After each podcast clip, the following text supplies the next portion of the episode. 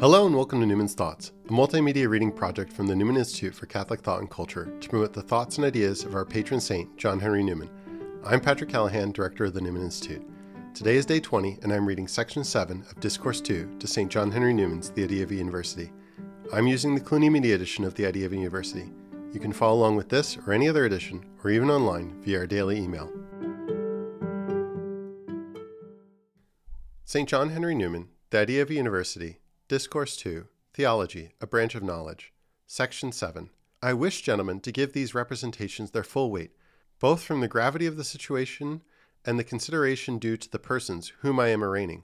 But before I can feel sure I understand them, I must ask an abrupt question.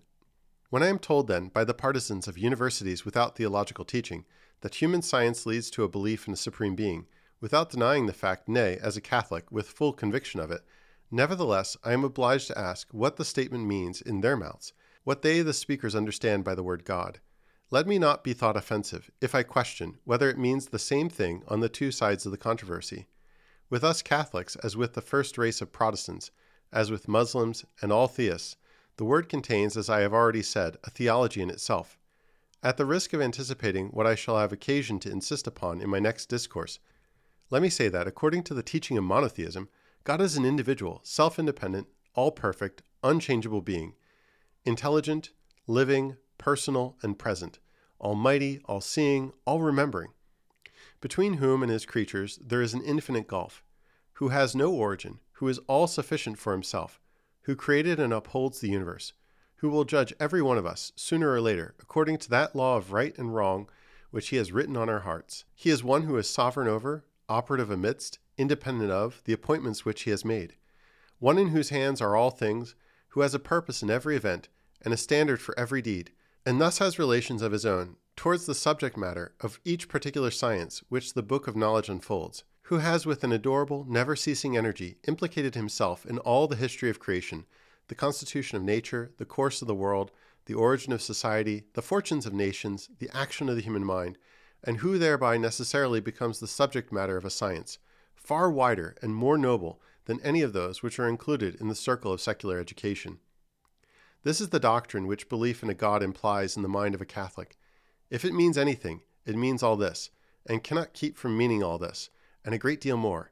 And even though there were nothing in the religious tenets of the last three centuries to disparage dogmatic truth, still, even then, I should have difficulty in believing that a doctrine so mysterious, so peremptory, approved itself as a matter of course to educated men of this day who gave their minds attentively to consider it. Rather, in a state of society such as ours, in which authority, prescription, tradition, habit, moral instinct, and the divine influences go for nothing, in which patience of thought and depth and, and depth and consistency of view are scorned as subtle and scholastic, in which free discussion and fallible judgment are prized as the birthright of each individual, I must be excused if I exercise towards this age, as regards its belief in this doctrine, some portion of that skepticism which it exercises itself towards every received but unscrutinized assertion whatever. I cannot take it for granted. I must have it brought home to me by tangible evidence that the spirit of the age means by the Supreme Being what Catholics mean. Nay, it would be a relief to my mind to gain some ground of assurance that the parties influenced by that spirit had, I will not say, a true apprehension of God, but even so much as the idea of what a true apprehension is. Nothing is easier than to use the word and mean nothing by it. The heathens used to say, God wills, when they meant fate. God provides, when they meant chance. God acts, when they meant instinct or sense. And God is everywhere, when they meant the soul of nature. The Almighty is something infinitely different from a principle, or a center of action, or a quality, or a generalization of phenomena.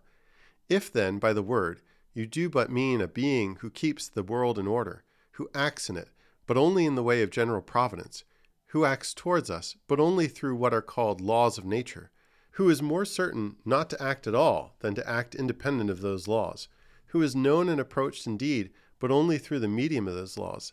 Such a God it is not difficult for anyone to conceive, not difficult for anyone to endure.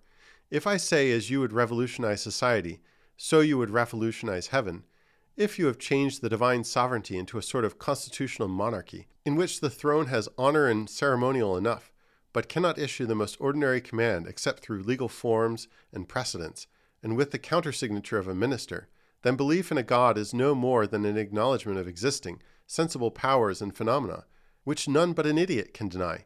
If the Supreme Being is powerful or skillful, just so far forth as the telescope shows power and the microscope shows skill, if his moral law is to be ascertained simply by the physical processes of the animal frame, or his will gathered from the immediate issues of human affairs, if his essence is just as high and deep and broad and long as the universe and no more, if this be the fact, then will I confess that there is no specific science about God, that theology is but a name, and a protest in its behalf, and hypocrisy.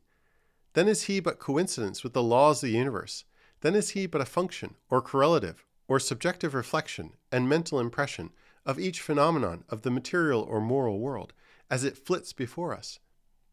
Then, pious as it is to think of him, while the pageant of experiment or abstract reasoning passes by, still such pity is nothing more than a poetry of thought or an ornament of language, and has not even an infinitesimal influence upon philosophy or science, of which it is rather the parasitical production. I understand in that case why theology should require no specific teaching, for there is nothing to mistake about, why it is powerless against scientific anticipations, for it merely is one of them why it is simply absurd in its denunciations of heresy, for heresy does not lie in the region of fact and experiment. I understand in that case how it is that the religious sense is but a sentiment, and its exercise a gratifying treat, for it is like the sense of the beautiful or the sublime. I understand how the contemplation of the universe leads onwards to divine truth, for divine truth is not something separate from nature, but it is nature with a divine glow upon it.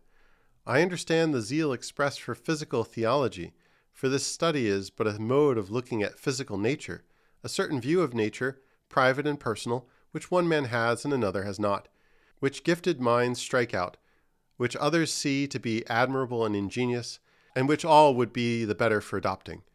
It is but the theology of nature, just as we talk of the philosophy or the romance of history, or the poetry of childhood, or the picturesque, or the sentimental, or the humorous, or any other abstract quality, which the genius or the caprice of the individual, or the fashion of the day, or the consent of the world recognizes in any set of objects which are subjected to its contemplation.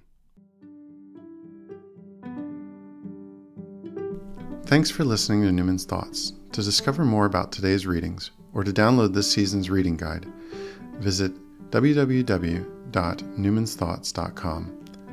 This has been a production of the Newman Institute for Catholic Thought and Culture an apostle of the Diocese of Lincoln in partnership with St. Gregory the Great Seminary and the UNL Newman Center, St. Thomas Aquinas Church.